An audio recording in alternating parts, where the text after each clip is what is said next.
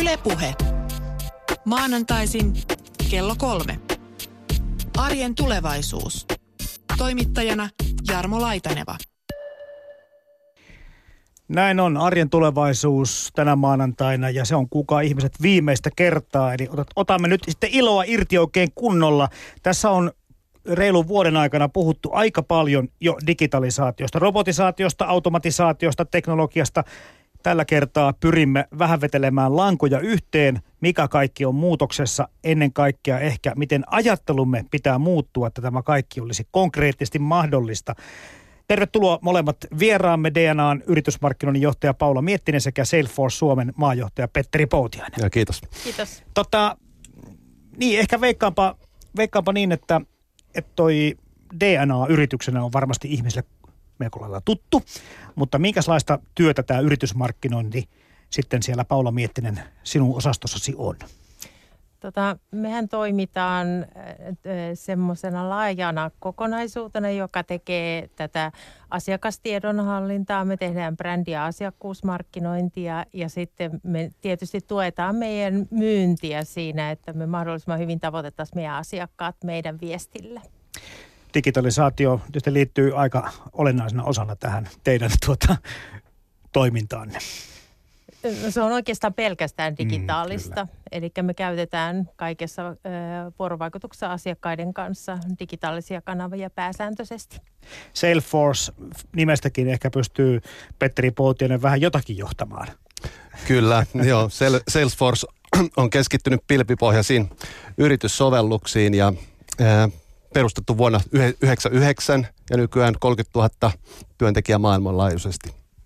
Ja sä olet tämän Suomen yksikön maajohtajana toimit. Miten te olette sitten, niin kuin, jos puhutaan siitä, että totta kai teidän yritykset ja ö, työnne liittyy tähän digitalisaatioon olennaisena osana, mutta sitten kun noita teidän blogejanne ja, ja tekstejänne lukee, niin jollakin tavalla sieltä kyllä pilkistää semmoinen niin kuin henkilökohtainen intohimokin läpi rivien välistä. Miten te olette itse itse ikään kuin tähän asiaan ö, ajautuneet sillä tavalla, että, että sitä tekee mieli myöskin kirjoittaa ja se tuntuu niin kuin vetävän tai ajavan teitä niin kuin oikein kunnolla eteenpäin.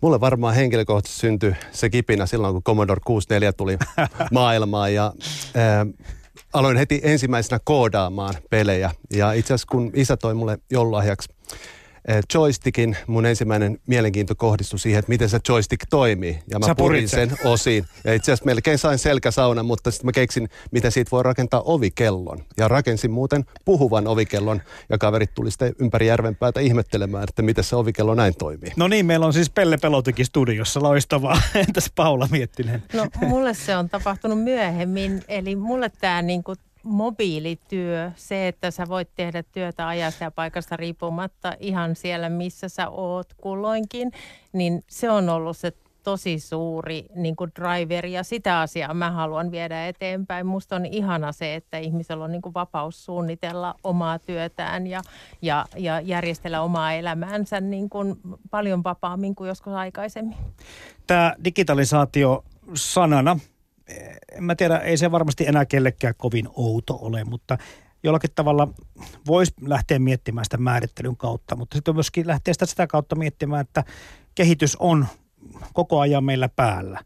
Voidaanko sanoa mitään sellaista, että missä vaiheessa tämä digitalisaatio meillä nyt sitten maailmalla ja Suomessa on menossa? Kyllä mä aloittaisin semmoista niin ajatuksesta, että me eletään tällä hetkellä semmoista neljättä teollista vallankumousta. Ja siellä erityisesti mä oon monesti verrannut sitä täydelliseen myrskyyn. Ja tämä täydellinen myrsky muodostuu näistä monesta megatrendistä ja kaikista näistä uusista teknologisista innovaatioista, jotka on uinut meidän arkeen. Ja itse asiassa tämä täydellinen myrsky on muodostanut tämmöisen jättimäisen digiaallon. Ja jotkut yritykset ja jotkut ihmiset onnistuu loistavasti surffaamaan sen digiaallon päällä ja samaan aikaan osa yrityksistä ehkä jäänyt vähän sinne myrskyn jalkoihin. Ja kyllä tässä jokainen yritys, jokainen henkilö joutuu aika nopeasti uudistautumaan nyt, että pysyy kärryillä ja ajan hermoilla. Joo, mä oon ihan samaa mieltä, mutta sitten mä haluaisin vähän rauhoitella. Eli mä oon sitä mieltä, että me ehditään erittäin hyvin vieläkin kyytiin. Myrskyn alta pois. ei, ei alta pois, vaan ikään kuin, että, ei, että se aalto kantaa kyllä pitemmälle kuin mitä on ajateltu. Eli nekin yritykset, jotka vasta nyt on ä, alkumetreillä asiaa miettimässä, mm. tai ne, jotka eivät osaa vielä koodata, niin voivat edelleenkin sitä oppia. Eli mun mielestä meillä on kaikki mahdollisuudet vielä myöskin edessä.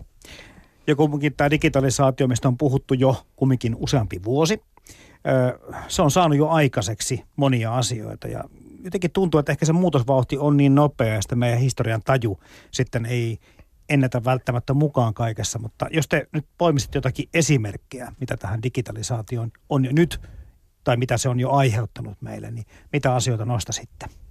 Kyllä varmaan ensimmäisenä tulee mieleen kaikki mobiilipalvelut, mitä Kyllä. me käyttää päivittäin. Sosiaalinen media, minkälainen kanava se on, käydä keskustelua ystävien ja eri verkostojen kanssa. Ja tietysti kaikki pilvipalveluna hankittavat sovellukset. Me varmaan kaikki laittaa jo kotivalokuvatkin pilvipalvelun kulmalle. Totta turvaan, en, ei enää ehkä niinkään valokuva-albumeihin. Kyllähän se on, niin vaikuttaa sekä yritystoimintaan että, että meidän niin henkilökohtaiseen elämään päivittäin. Mä mietin ihan semmoista konkreettista asiaa kuin toi älypuhelimen käytön yleistyminen, että sitä myöten hän me mm. ollaan just opittu tämä kaikki, että meillä ei ole enää kameroita, kun me matkustetaan tai, tai kun me käydään jossain, me otetaan kuvia, me ei kukaan enää muistakaan sitä, että kun piti kehittää kuvia, sitten piti säästää sitä, että kuinka monta kertaa, kuinka monta kuvaa sä voit ottaa ja laskit niitä rullia, että meidän elämä on muuttunut ihan toisenlaiseksi ja me voidaan katsoa koko meidän elämää sieltä pilvipalvelusta niin kuin kuvien kirjona ja ja sitten on tosiaan työelämässä taas tämä niin data ja datan hyödyntäminen, niin erilaiset mahdollisuudet niin ymmärtää asioita, niin musta ne on ihan fantastisen hienoja. Samoin kuin tämä IoT, eli yhä useammat laitteet kytkeytyy nettiin ja meillä on erilaisen, erilaisia sensoreita aistimassa asioita ja siitä on valtavasti hyötyä meidän elämässä. Tämä IoT tai työn muuttuminen – niin sanokaa, onko nyt väärässä. Musta tuntuu, kun kuuntelin tuossa teitä kanssa, mitkä ne ensimmäiset asiat, jotka tulee mieleen meille tästä digitalisaatiosta, on se, että aika paljon vaikuttanut siis ihan niin kuin ihmisten arkeen. Siis tämmöisiin niin kuin tavallisiin asioihin. Eli, eli työ tai työn digitalisaation vaikutukset ovat vasta niin kuin ehkä nyt sitten vasta alkamassa. Mm. Ja tämä on nyt ehkä nyt hyvin kiinnostava kohta tässä hetkessä ruveta purkamaan sitä, että mitä se mahtaa tarkoittaa. Ja julkisuudessa tämä isoin peikko – on tämä ammattien katoaminen. Mitäs tota, Paulo Miettinen ja Petteri Poutinen haluatte tästä pelosta sitten lausua?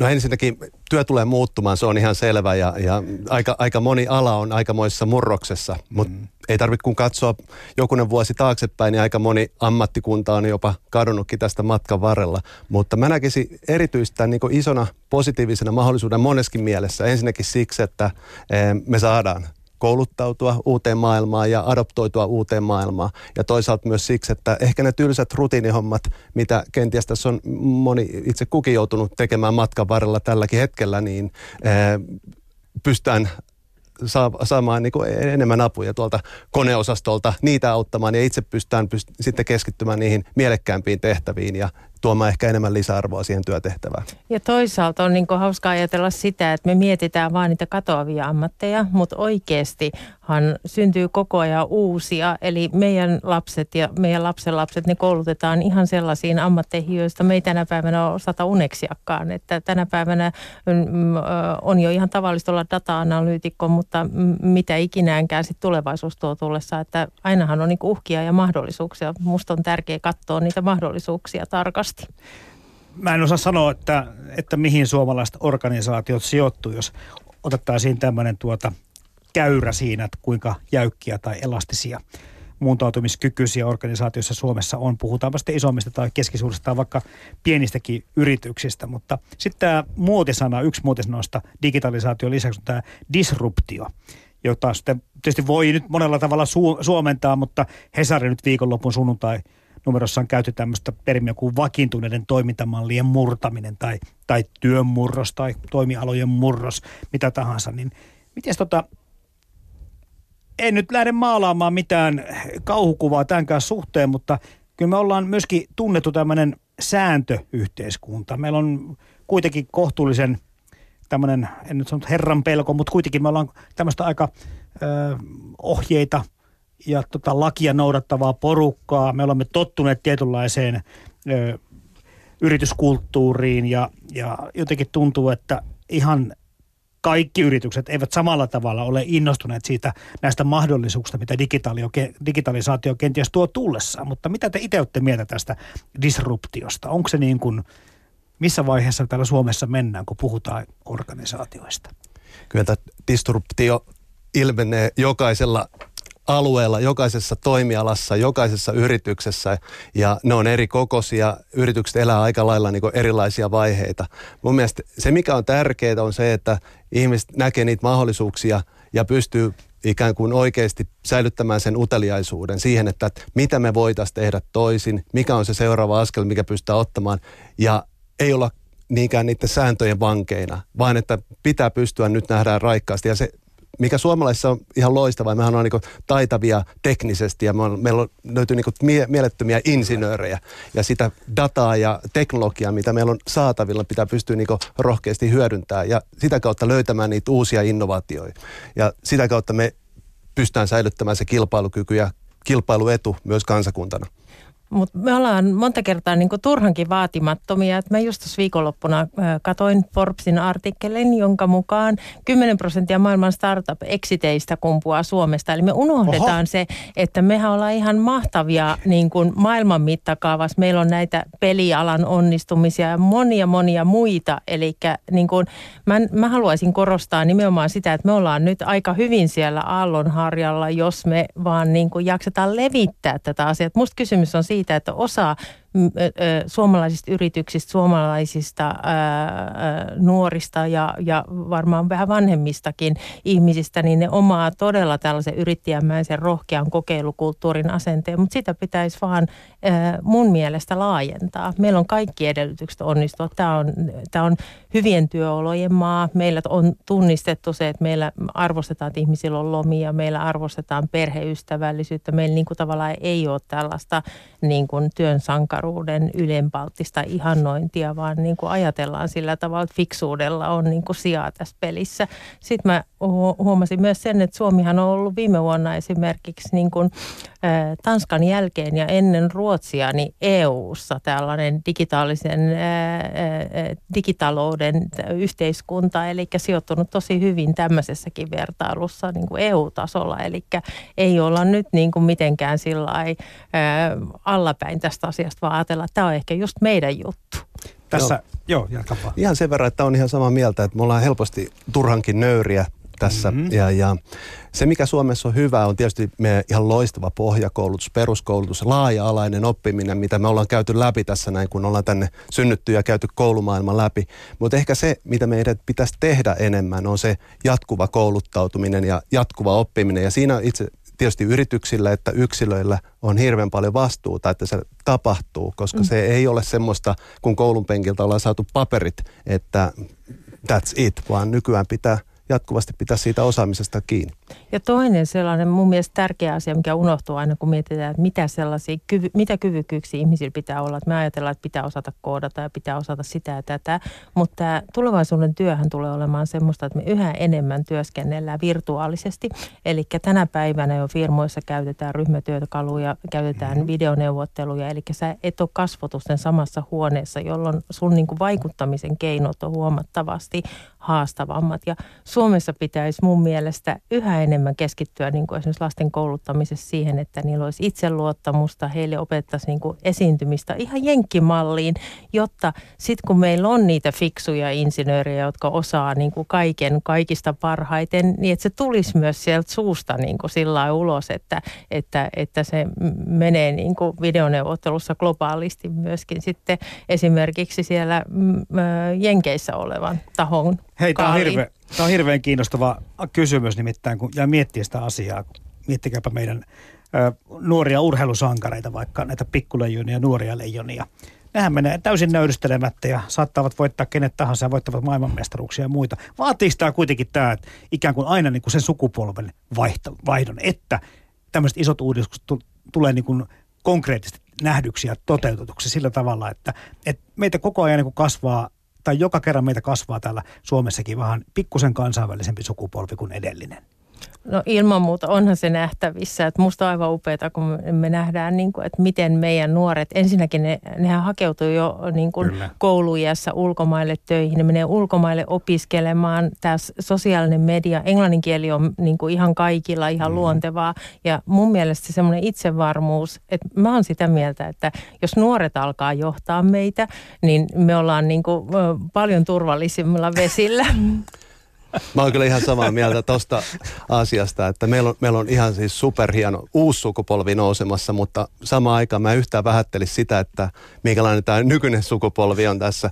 Ja meillä on asennetta kuitenkin, ja sitä asennetta ja rohkeutta pitäisi vaan aidommin näyttää tuolla kansainvälisellekin markkinoilla, että Suomesta löytyy jatkuvasti huippuosaamista, huippukeksintöjä ja semmoisia, mitä me ehkä helposti mm. kuitenkin jäädään piilottelemaan. Et nostaa niitä ylös.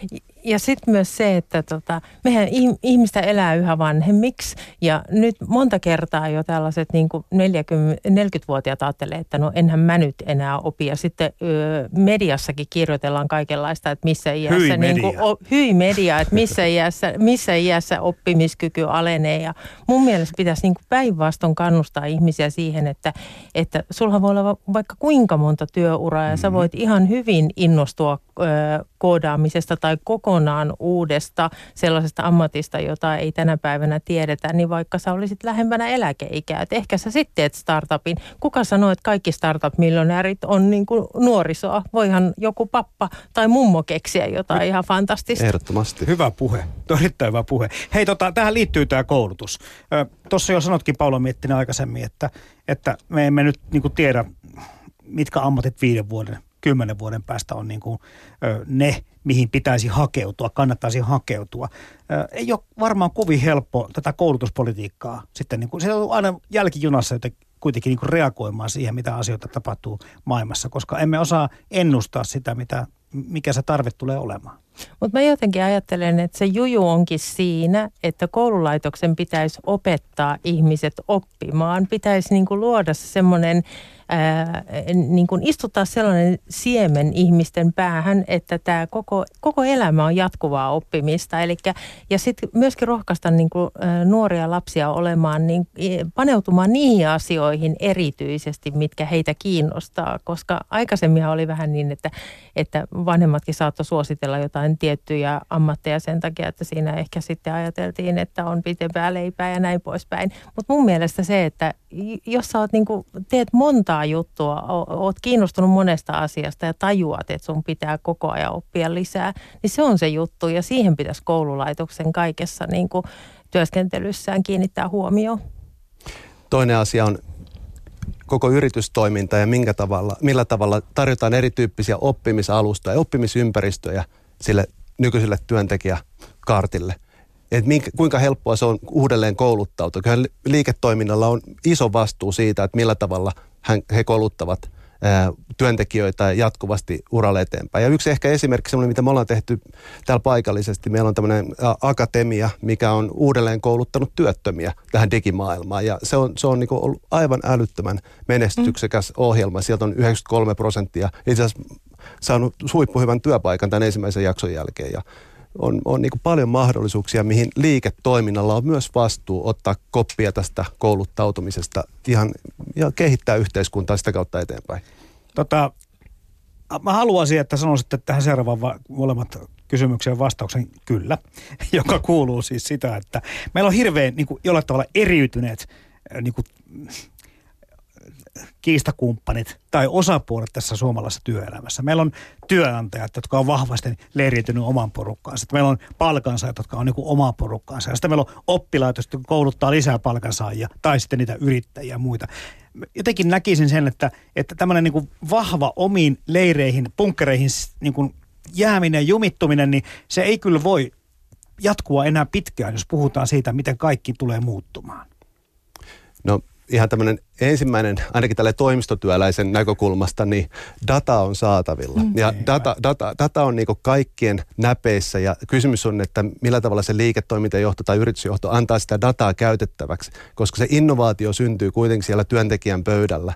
Ja se on se iso kysymys. Ja mä oon ainakin pitkään tuonut tämmöistä niin valtatyöntekijälle ajatusta siitä, että meillä on kaikki ne pikku pelimerkit olemassa, jos me vaan ostaan kääntää se kolikko toistepäin niin, että me kuunnellaan työntekijöitä ja otetaan ja annetaan heille semmoiset niin mahdollisuudet työstää sovelluksia ja työstää ideoita eteenpäin niin, että niitä myös syntyy ja nostaa sitten isosti estraalille. Mutta mut tämä niinku demokratisoituu sillä tavalla tämä data ja kaikki, kaikki mm. niinku tässä ympärillä, että se liiketoimintaa kehittää paljon enemmän sieltä niin sanotusti alhaalta päin. Siellä, missä ollaan asiakastekemisissä rajapinnassa ja näin poispäin. Ja sitten sellainen, mikä Suomessa on ollut tyypillistä se, että kun me ollaan tämmöinen niin tunnollisten insinöörien kansakunta, niin me tehdään, tuotteistetaan siellä meidän omassa niin pikkukammiossa sitä meidän juttua ihan valmiiksi viimeistä piirtoa myöten ennen kuin me tuodaan se markkinaan varovaisesti.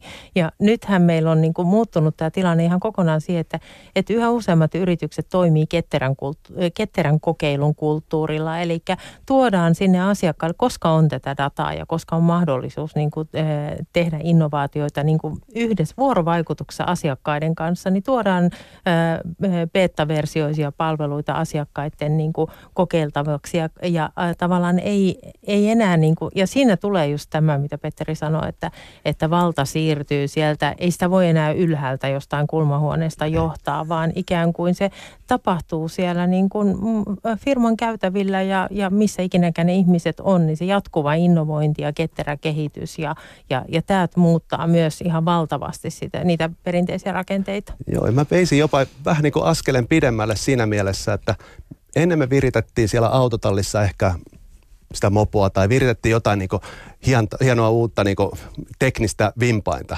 Nykyään mikä meillä on mahdollista, meidän koko niin kuin maailmanlaajuinen, vaikka nyt esimerkiksi se data saatavilla, minkälaisia uusia innovaatioita voisi syntyä siellä 10-15-vuotiaiden lasten pikku pääkopissa, mm. kun ne saa käyttöönsä tämän kaiken niin datan ja erilaiset niin teknologiset vimpaimet ja yhtäkkiä meillä täältä Suomesta pienestä pohjalla nurkasta on maailmanlaajuiset markkinat vaikka minkä tyyppisille uusille sovelluksille on ne sitten vaikka tekoälyä tai jotain lohkoketjuja tai jotain muuta, muuta megatrendiä hyödyntävää. Mutta, Isosti mahdollisuuksia, näin. Mutta mut onko meidän yhteiskunta sellainen? Se oli toi mielenkiintoinen toi sunnuntain Helsingin Sanomissa oleva Piilaakso tai San Francisco-artikkeli, missä tulevaisuuskirjeenvaihtaja Heikki Aittokoski ainakin oli siellä käynyt San Franciscossa paikan päällä ja siellä tavannut sitä näitä erilaisia digitalisaatioita, robotisaatioon liittyvien firmojen johtajia, josta yksi kertoo, että hän yhdeksänvuotiaana sitten niin kuin oli pelannut SimCityä jo niin kauan, että hän tajusi, että tämä ei ole oikeastaan, niin kuin, tämä ei ole sen näköinen kuin tämän pelin pitäisi olla. Ja yhdeksänvuotias oli marssinut sinne firmaan ja tehnyt esityksen niille. Ja hei, se otettiin vastaan. Hei, se peli muutettiin. Sen mm. yhdeksänvuotiaan lapsen niin kuin ohjeen. Jotenkin tuntuu, että on tämä ollut ainakin perinteisesti aika kaukana meillä Suomessa tämmöinen ajattelu, että me antaisimme sen oikeasti sen mahdollisuuden kaikille tasa-arvoisesti ja sitten nimenomaan tämä kaiken tasa-arvo, mistä mä tietysti kiinnostaa tämä demokraattinen kehitys tämä digitalisaation niin kuin tuloksena, mihin suuntaan se menee. Mutta näettekö te tämmöisiä, tämmöisten mahdollisuuksien toteutuvan myöskin Suomessa?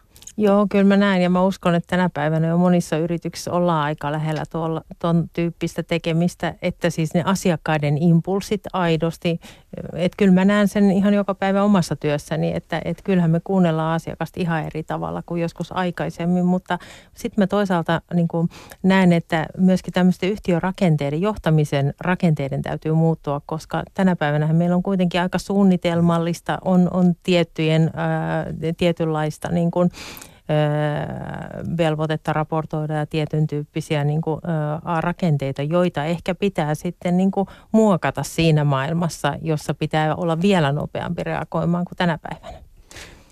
Joo, tuohon vielä lisäyksenä sen verran, että kyllähän niin yrityksissä suomalaiset niin se asennemaailma on muuttunut aika lailla, että kun nyt menee käymään vaikka tuossa Slashissa, niin siellä on kaikki isot ja pienet yritykset sulassa sovussa, joka on hyvä esimerkki siitä. Aika paljon käyttää erilaisia niin opiskelijayhteisöjä puoli ja toisin käydään sparraamassa opiskelijoita ja toisaalta haetaan ideoita myös opiskelijoilta. Että kyllä ainakin tässä niin IT-maailmassa niin sanoisin, sitä tapahtuu jo tosi paljon. Että en, en tiedä niin muista toimialoista ehkä. Että, mutta ja, ja sitten yksi, mikä on. on myöskin tuohon liittyvä asia on se, että mun mielestä meillä ainakin näkyy niin kuin kaikenlaisissa projekteissa, että on sekä niin kuin tämmöisiä, ää,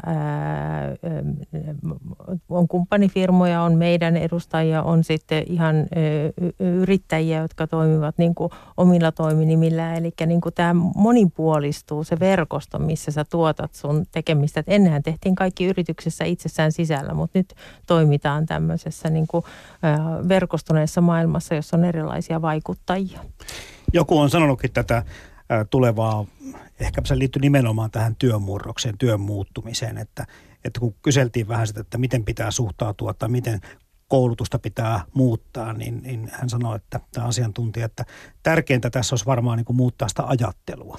Ja mä mietin, että voi olla totta, että, se, että sen asenteen, mistä nyt on tässä puhuttu, se ajattelu pitäisi muuttaa, mutta taas toisaalta, kun ne on niitä semmoisia tiettyjä ennakkokäsityksiä, mitä meillä on, niin ei se ajattelumallien muokkaaminen ja muuttaminen tämän suuntaan, niin en tiedä, onko se nyt ihan tämmöinen napsautusjuttu vai miten me se niin kuin tässä yhteiskunnassa hoidetaan niin, että se voitoksi kääntyy. Sehän se on se hitain ja vaikein asia aina se, että mitä siellä meidän korvien välissä tapahtuu. Että, että teknologia mahdollistaa ihan valtavasti Kyllä. asioita, mutta sitten se ihmisen kyky ikään kuin ö, muuttua ja varsinkin se, että sulla on se tahto, koska mehän kaikki viihdytään mukavuusalueella. Ja sitten kun tulee uutta, niin sun pitää niin kuin haastaa itse sitä oppimaan ja haastaa itse välillä niin kuin epämukavuusalueella. Joillekin se on ihan luontaista, mutta sitten on valtavan paljon ihmisiä, jotka ajattelee, että no tämäkin nyt piti. Ja siinä tullaan just siihen, että vaikka työnantaja mahdollistaisi minkälaista koulutusta ja muuta, niin jollakin tavalla se, mihin pitäisi pystyä vaikuttaa, on se ihmisen oma vastuu myöskin sit siitä, että, että mä haluan olla niin kuin, niin kuin mukana kehityksessä ja haluan, ha, haluan niin kuin luopua vanhoista asioista ja kokeilla uutta ja, ja nähdä niin kuin valoa siellä, siellä tulevaisuudessa kyllä se jatkuva uteliaisuus on, on ihan super tärkeä tässä maailmassa ja semmoinen, että uskaltaa katsoa kulman taakse, uskaltaa ottaa koppia täysin uudesta asiasta, tutustua siihen, jutella uusien ihmisten kanssa, hakea ideoita koulun koululaisilta, mistä, mistä vaan niin löytyy niin uutta raikasta näkökulmaa siihen ehkä omaan, omaan niin työhön ja, ja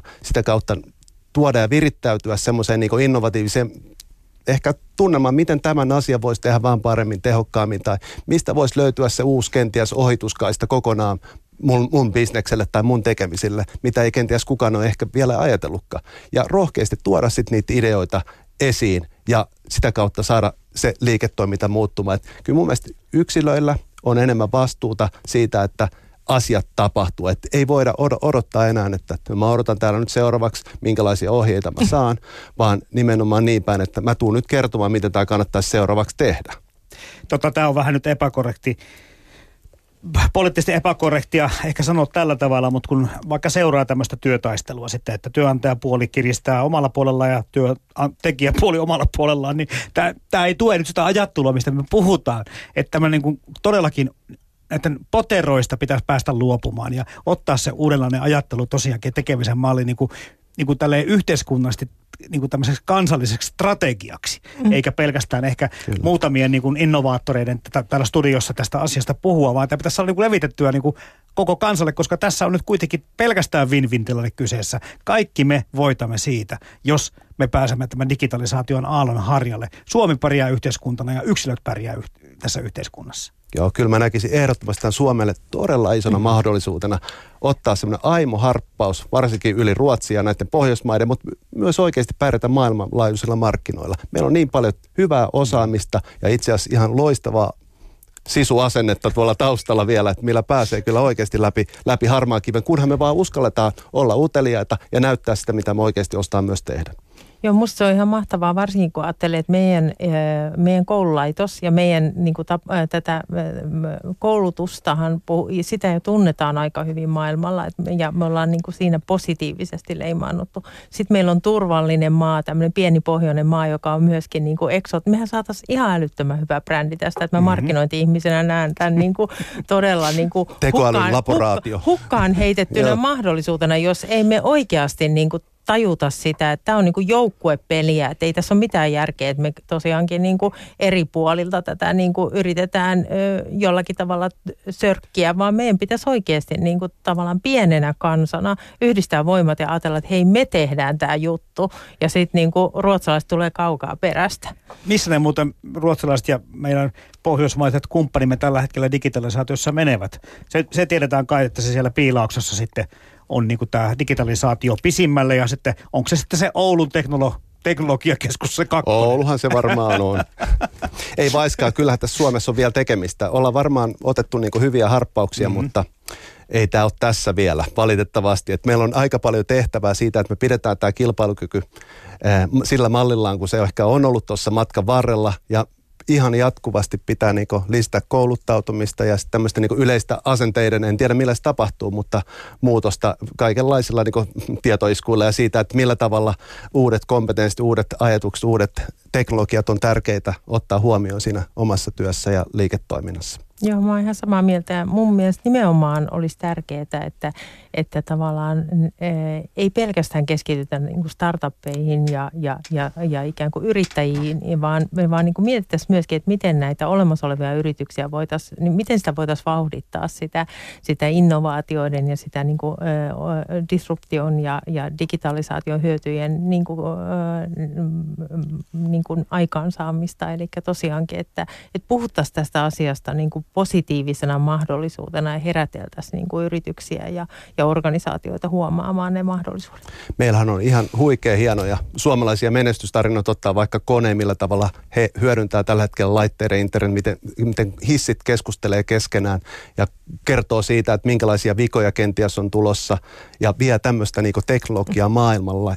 Ihan, ihan huikeita teknologisia oivalluksia pieniä ja suuria peliteollisuudessa ja niin poispäin. Että meillä on niitä menestystarinoita, niitä pitää oikeasti vain nostaa esiin ja, ja niiden avulla ehkä löytää uusia koko ekosysteemin kesken ja sitä kautta niin Suomen kilpailukyky parantaa. Ja sitten mä ajattelen vielä niin, että kun mä oon niin markkinointi-ihminen, niin mä ajattelen, että kun me ollaan, jos me ollaan jossain niin huonomaineisia, niin Suomesta aina sanotaan, ainakin suomalaiset itse sanoo, että me ei osata markkinoida. Mutta nyt kun meillä on tämä data ja meillä on tämä datan hyödyntäminen ja, ja meillä on nämä teknologiat, niin sehän voi olla, että tulevaisuudessa on niin, että Suomeen päin katsotaan, kun opetellaan markkinointia, koska markkinointihan on niin todella isossa murroksessa tämän, tämän kaiken keskellä.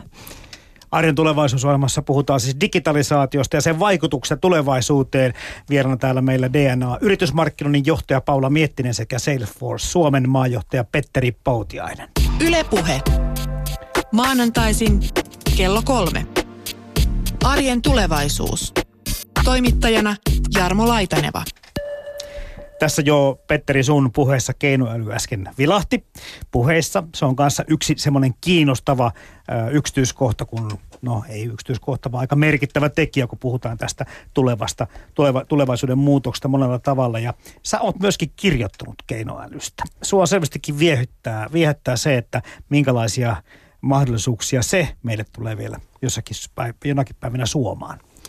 No jos teille vaatimattomasti aloittaa tuosta, että mä oon tämän tutkimuslaitos Gartnerin kanssa samaa mieltä asiasta, että tekoäly ja älykkyys, joka on upotettu kaikkeen, tulee muuttamaan maailmaa. Ja se on niinku semmoinen fundamenttiasia, mikä meidän kaikilla pitäisi tällä hetkellä raksuttaa, että millä tavalla se oikeasti tulee muuttamaan minun maailmaa, minun liiketoimintaa ja ehkä palveluita, joita mä käytän tällä hetkellä. Se on selvää, se tulee muuttamaan ja uimaan meidän arkeen ja työelämään joka puolella.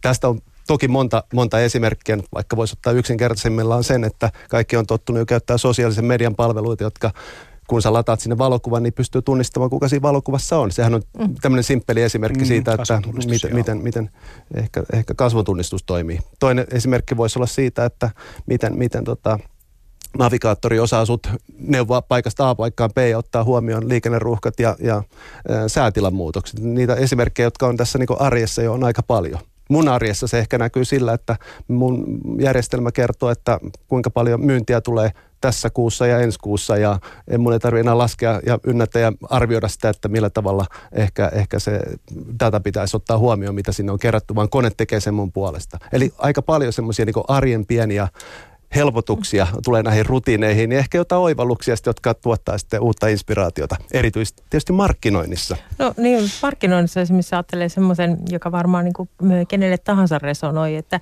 ennen vanhaanhan oli niin, että kun markkino- mainoskampanja esimerkiksi tehtiin, niin sähän niin kuin teit ja testasit sitä etukäteen Kyllä. ja sitten pidit peukkuja aivan niin kuin, ö, kauheasti, että toivottavasti se käy hyvin ja joskus aikojen päästä sitten kuulit, että jota oli tapahtunut toivottavasti just myyntiä, mutta tänä päivänä se ei toimi ollenkaan noin, vaan sähän pystyt ihan reaaliaikaisesti seuraamaan, että okei, mulla on nyt tällainen viesti ulkona asiakkaille, eivät tartu siihen, ei, ei palvele heitä, eivät niin kuin, ei ala mikään dialogi, me pääse heti sitä muuttamaan. Mä näen koko ajan ikään kuin reaaliaikaisesti kaiken tekemisen ja tämähän on niin kuin, se on toisille sellainen ihan valtava aha-elämys ja toisille tietysti, jotka on pitkään tehneet niin kuin erityyppisesti työtä, niin aika iso muutos, mutta että kyllä mä näen sen ihan mun jokapäiväisessä elämässä, että, että asiat on tullut mielekkäämmiksi, niin mä sanoisin. Kyllä. Ja sitten jos ottaa ihan tämmöinen helppo esimerkki asiakaspalvelu.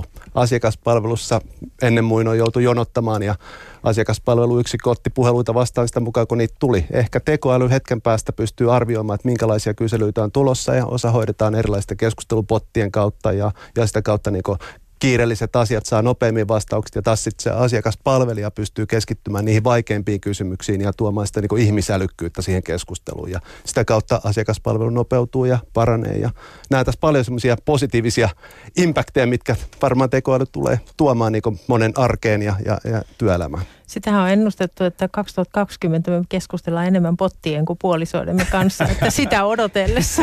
niin. Musta tuntuu, että nykyään kyllä, nykyäänkin aika paljon kyllä älylaitteiden kanssa perheessä keskustellaan, kun siellä saattaa olla useampi ihminen sohvalla ja kaikki räplätä omaa puhelintaan tai älylaitetta. Joo, tämä oli hyvä tämä, mikä sunnuntai Hesarissa taidettiin mainita siitä replikasovelluksestakin, että voi, voi keskustella jatkossa myös itsensä kanssa, jos, jos Joo, se muu seuraa ei niin viihdytä. Joo, mutta siinä olisi myöskin itsensä kehittämisen paikka, että jos pystyy digitaalisen kopio itsestään luomaan, niin, niin sitten sä huomaat aina, kun, jos sua niin kuin joku nuijaksi kutsuu, että puoli tuntia keskustelut itse kanssa, niin huomaat kyllä, että ei tosiaan, mähän taida ollakin vähän, että sitten voi vuokata omaa käytöstään. Että kenties se ei olekaan niin hyödytön Pelottava. sovellus. tota, näistä äh, tekniikoista, teknologioista aika paljon kohdistuu, kun keinoälystä puhutaan, niin no, robottiautoihin ja itseohjautuviin autoihin. Se on nyt semmoinen kanssa ollut aika lämmin aihe. Ja tuossa samassa sunnuntai Hesarin artikkelissa kerrottiin, että siellähän ne tietyissä paikoissa piilauksossa jo bussit vakituisesti kulkee. Ja meillä täällähän on Aalto-yliopistossa ainakin kampuksella menee kanssa joku robot, robottibussi. Kaikenlaista kokeilussa on, eli eihän, nämähän on ihan kynnyksellä olevia asioita. Ilmeisesti kuitenkin nämä. Nämä ei ole, nämä ei ole enää niin kuin monen vuoden enää, tai ainakaan kymmenien vuosien päästä tapahtuvia asioita, vaan ne on ihan, ihan kohta arkipäivää. No liikkumisesta on puhuttu aika lailla ja, ja mm. nämä itsestään ohjaavat autot, ne on, on tulossa jonain päivänä X ja sitä ennen pitää vähän lainsäädännön muuttua ja niin poispäin. Mutta se on ihan selvää, että teknologia alkaa olla siinä pisteessä, että, että se pystytään teknisesti toteuttamaan. Että varmaan monta kysymystä sekä mm. eettistä että, että myös Suomen talviolosuhteisiin liittyvä ajo-ominaisuuskysymystä on vielä tuossa ratkaistavana, mutta, mutta teknologia varmaan alkaa olla kunnossa. Se pitää ottaa sitten sieltä suomalaista talvirallista ne ajo-ominaisuudet sitten sille robottikuskille, joka meitä lähtee kuljettamaan tässä hommassa. Etäkirurgia. Siitä ei ole puhuttu, on jonkin verran ollut puhetta, mutta mietitään sitä, että miten pystyttäisiin auttamaan ihan niin toisella puolella maapalloa kenties olevia potilaita, sairastuneita, loukkaantuneita ihmisiä. Tämäkin niin kuin tämä lääketeknologia tarjoaa aikamoisia näkymiä tulevaisuuteen ja keinoäly voi olla mukana näissäkin. Joo, se on ihan, ihan selvää, että jo pelkästään niin datan analysointi ja sitä kautta oppiminen ja Kyllä. ehkä nopeampi diagnostisointi ja näin poispäin. Se tulee muuttamaan lääkäreiden toimenkuvaa, se tulee muuttamaan, muuttamaan kaikkea, mitä, mitä lääketeollisuudessa tapahtuu. Se tulee ta- muuttamaan ihan varmasti sitä, että miten, miten ehkä jatkossa on turvallisempaa mennä leikkaukseen niin, että siellä on robotti, joka sut leikkaa. Et se ei ehkä tee niin paljon kenties sitten virheitä. En tiedä. Niin ja robotiikkahan, robotiikkahan on jo tänä päivänä, on, sitä on jo niin kuin käytössä ää, terveydenhuollon puolella, mutta sitten mä näen myöskin, että tämähän on ihan valtavaa niin kuin palveluiden niin kuin muokkaantumista, että meidän tänä päivänä niin ei meidän tarvitse mennä lääkäriin eikä pelkästään itseksemme sitä internettiä niin kuin tutkiskella, vaan että yhä useammathan terveydenhuollon palvelutkin meillä on niin kuin erilaisena chatti, mobiili, erilaisina sovellustyyppisinä versioina jo nyt käytettävissä. Että musta se on hyvin monipuolinen asia.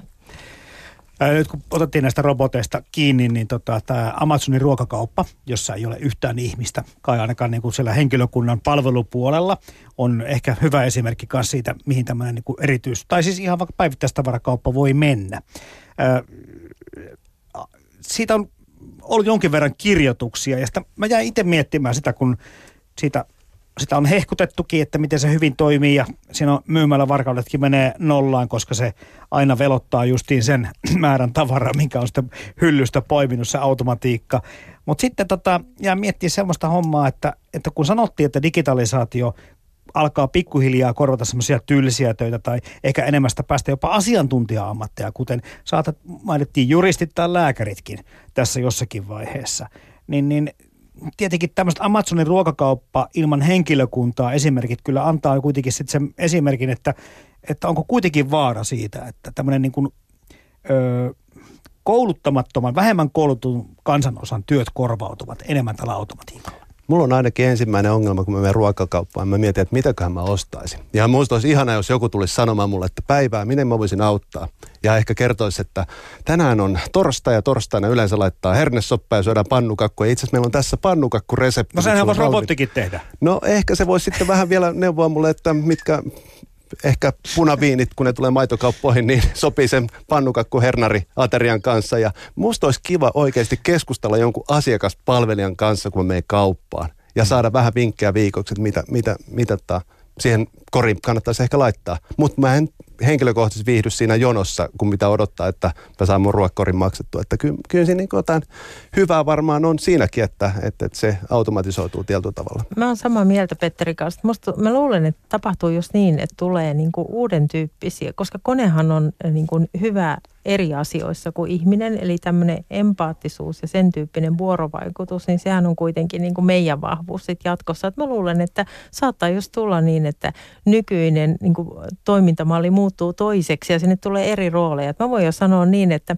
meidän lähikaupassa siellä on automaattikassat nyt ollut niin kuin muutaman kuukauden ja niistä on tullut todella suosittuja, mutta siihen on käynyt niin, että sitten se myymälähenkilöstöhän pyörii siinä ympärillä, auttaa mm-hmm. ja kertoo, niin kuin tulee, tulee, silloin, tulee heti paikalle, jos tulee joku ongelmatiikka tai myöskin ihan siis niin kuin, ää, auttaa ja vinkittää, että me, mä näen jo käytännössä ihan siis meidän naapurikaupassa niin kuin ton tyyppistä. Totta.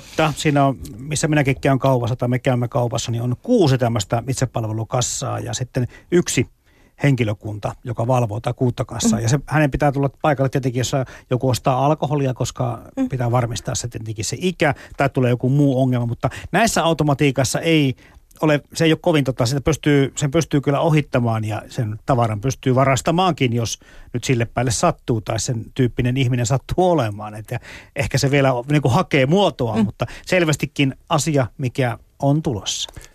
Kyllä mä ehdottomasti vielä tuohon lisäisin sen asiakaskokemuksen tärkeyden, että jos se on pelkästään automaattikassa ja siellä ei ole oikeastaan mitään muuta apua, niin millä se yritys tai ehkä kauppa sitten erottuu. Että mik, miksi sä et yhtä hyvin tilaisi netistä vaan niitä ehkä tarvikkeita. Että kyllä sun pitää sitä asiakaskokemusta miettiä kaikessa. Ja jos se on se lähikauppa, niin, niin yhtä lailla siellä sä haluat sen hyvän asiakaskokemuksen ehkä, ehkä keskustella sen lihamestarin kanssa siitä kimpaleesta, mitä sä oot ostamassa ja minkä takia se pitää laittaa tietyllä tavalla, että sitten tulee mehukas pihvi ja näin poispäin. Se, se asiakaskokemus isona kokonaisuutena on tärkeää. Jos joku siinä ohittaa tavallaan, että automatisoidaan kaikki ja laittaa robottikassat, niin, niin en usko, että se viihdyttää ehkä kaikki asiakkaita kuitenkaan.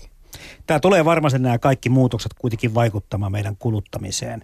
Sen tasoon, sen kulutuskulttuuri yleensäkin muodostumiseen. Ja tietenkin ehkä se olisi kiva arvioida, että mihin suuntaan digitalisaatio ja nämä kaikki uudet teknologiat mahtaa hintatasoa viedä. Mitä käy tuotteille, tuotteiden hinnoille, mitä käy palveluiden hinnoille.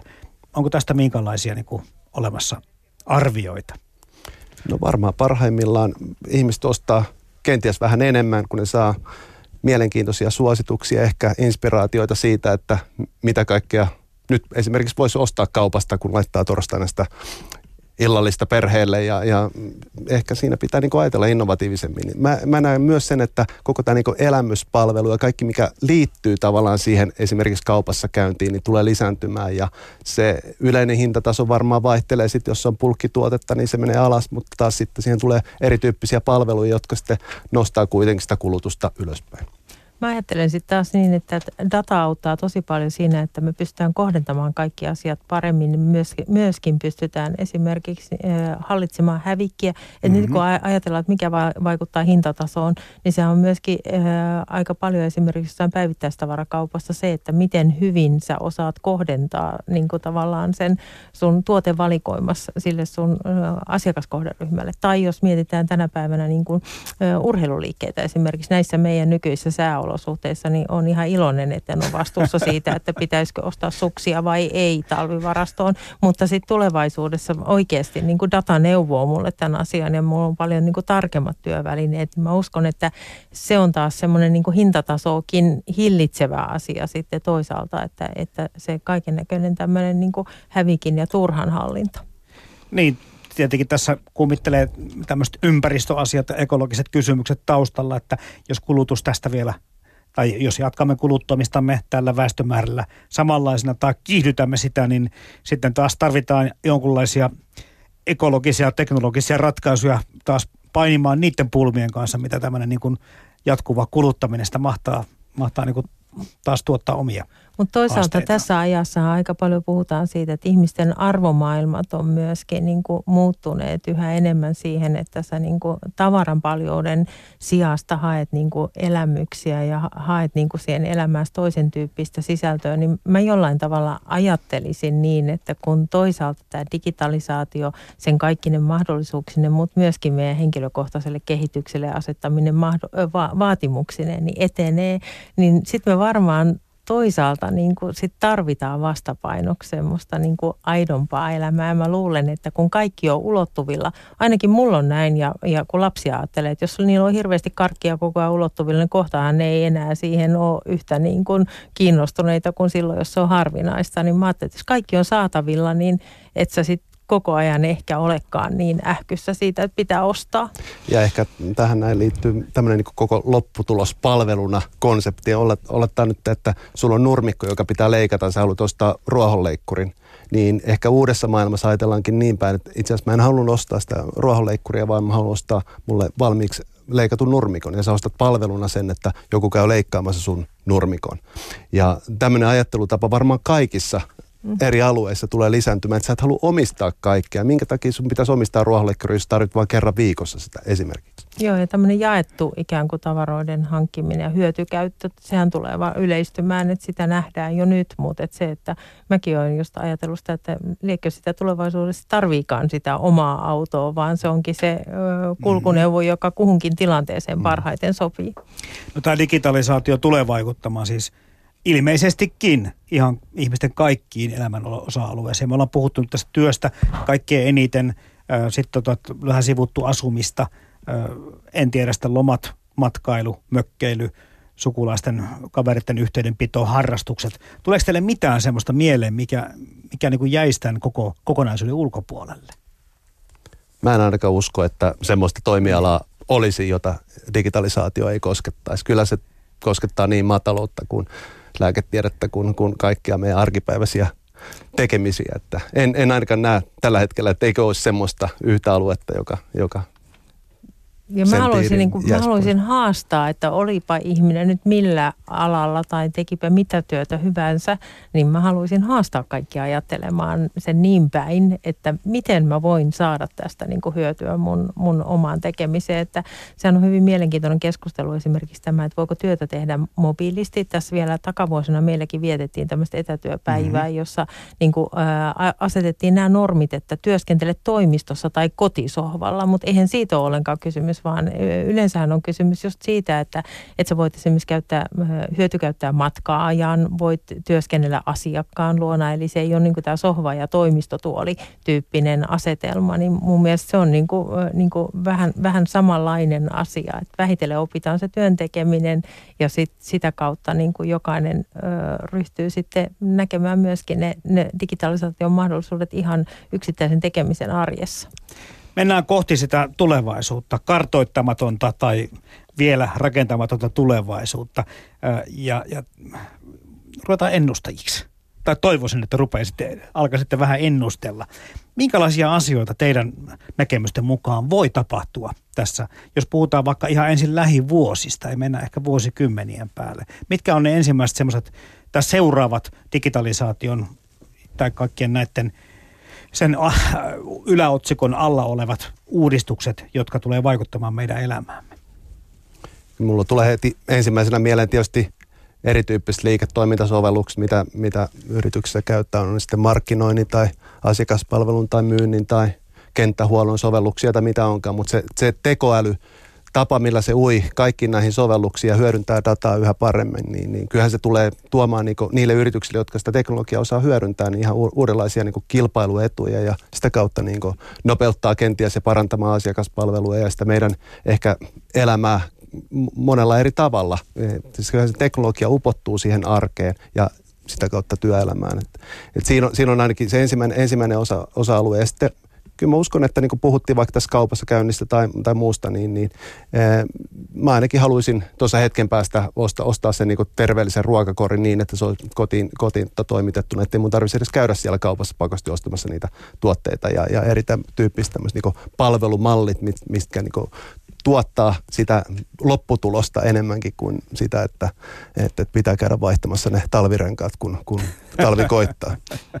Mutta mä, mä kuvittelen, että me tullaan näkemään yhä enemmän erilaisia tämmöisiä niin kuin, ä, pilottityyppisiä palveluinnovaatioita, joissa teknologia yhdistyy sitten, niin kuin, että vähän niin kuin, tänä päivänäkin me vieläkin viikoittain nähdään jotain kivaa, niin kuin nyt esimerkiksi nämä postin uudet niin kuin kevyemmät ää, automaattilokerot, joita voi olla jo sitten ihan asuintalon Joo, taloyhtiö alakerrassakin. alakerrassakin. Mun mielestä nyt jo on nähtävissä sellaista, että, että, että kokeillaan asioita, jotka välttämättä kaikki eivät sitten niin kuin tavallaan niistä ei tule valtavirtaa, mutta mä luulen, että me nähdään paljon mielenkiintoisia, mielenkiintoisia pilotteja eri aloilla ja, ja sitten IoT on ihan oma juttunsa, niin just näiden kaikkien sovellusten ja sensoreiden kautta, niin mä kuvittelen, että kun kaikki meidän laitteet alkaa keskustella keskenään, odotan sitä päivää, kun jääkaappi hoitaa auton kanssa kaupassa käynnin ja auto sitten käy huollossa, pesussa ja renkaavaihdossa ihan itsekseen, niin se on mun mielestä oikein toivottava tulevaisuuden skenaario. Joo, toi me kaikki varmaan niin joudutaan jonkin verran ruuhkissa aikaa viettämään ja tietenkin tämä keskustelu just siitä, että jos sen saisi jollakin tavalla hyödytettyä sekä sen A, jos se auto vielä pitää omistaa, niin sen luppuajan, mikä sillä tuolla parkkihallissa menee tai pihassa menee, ja B, sitten tosiaan se aika, mikä sillä tulee istuttua, että sillä voisi sitten, onko se sitten viidekeskus vai onko se, onko se toimisto, se auto? Tästä on tehty paljon tutkimuksia tietysti, miten nuorempi sukupolvi näkee auton. Autossahan pitää olla Netflixit ja YouTubet ja kaikki no niin, niin sosiaalisen median ja kanavat. Ja, ja sie, siellä, ei, siellä ei mutta oikeasti hirveästi niin ihmetellä sitä maisemaa edes käytännössä. Että sä enemmän oot siellä viihdekeskuksessa kyydissä, kun auto ajaa itsestään. Se olisi niin lähtökohta. Ja si, sitä kautta niin aletaan miettimään, että minkälainen auto seuraavaksi hankitaan. Ja jos näitä vielä on saatavilla tämmöisiä ominaisuuksia, niin sitten varmaan jäädään kotiin. Mutta se on, se on niin kuin, keneltä kysyy, eikö niin, riippuu, riippuu aika paljon.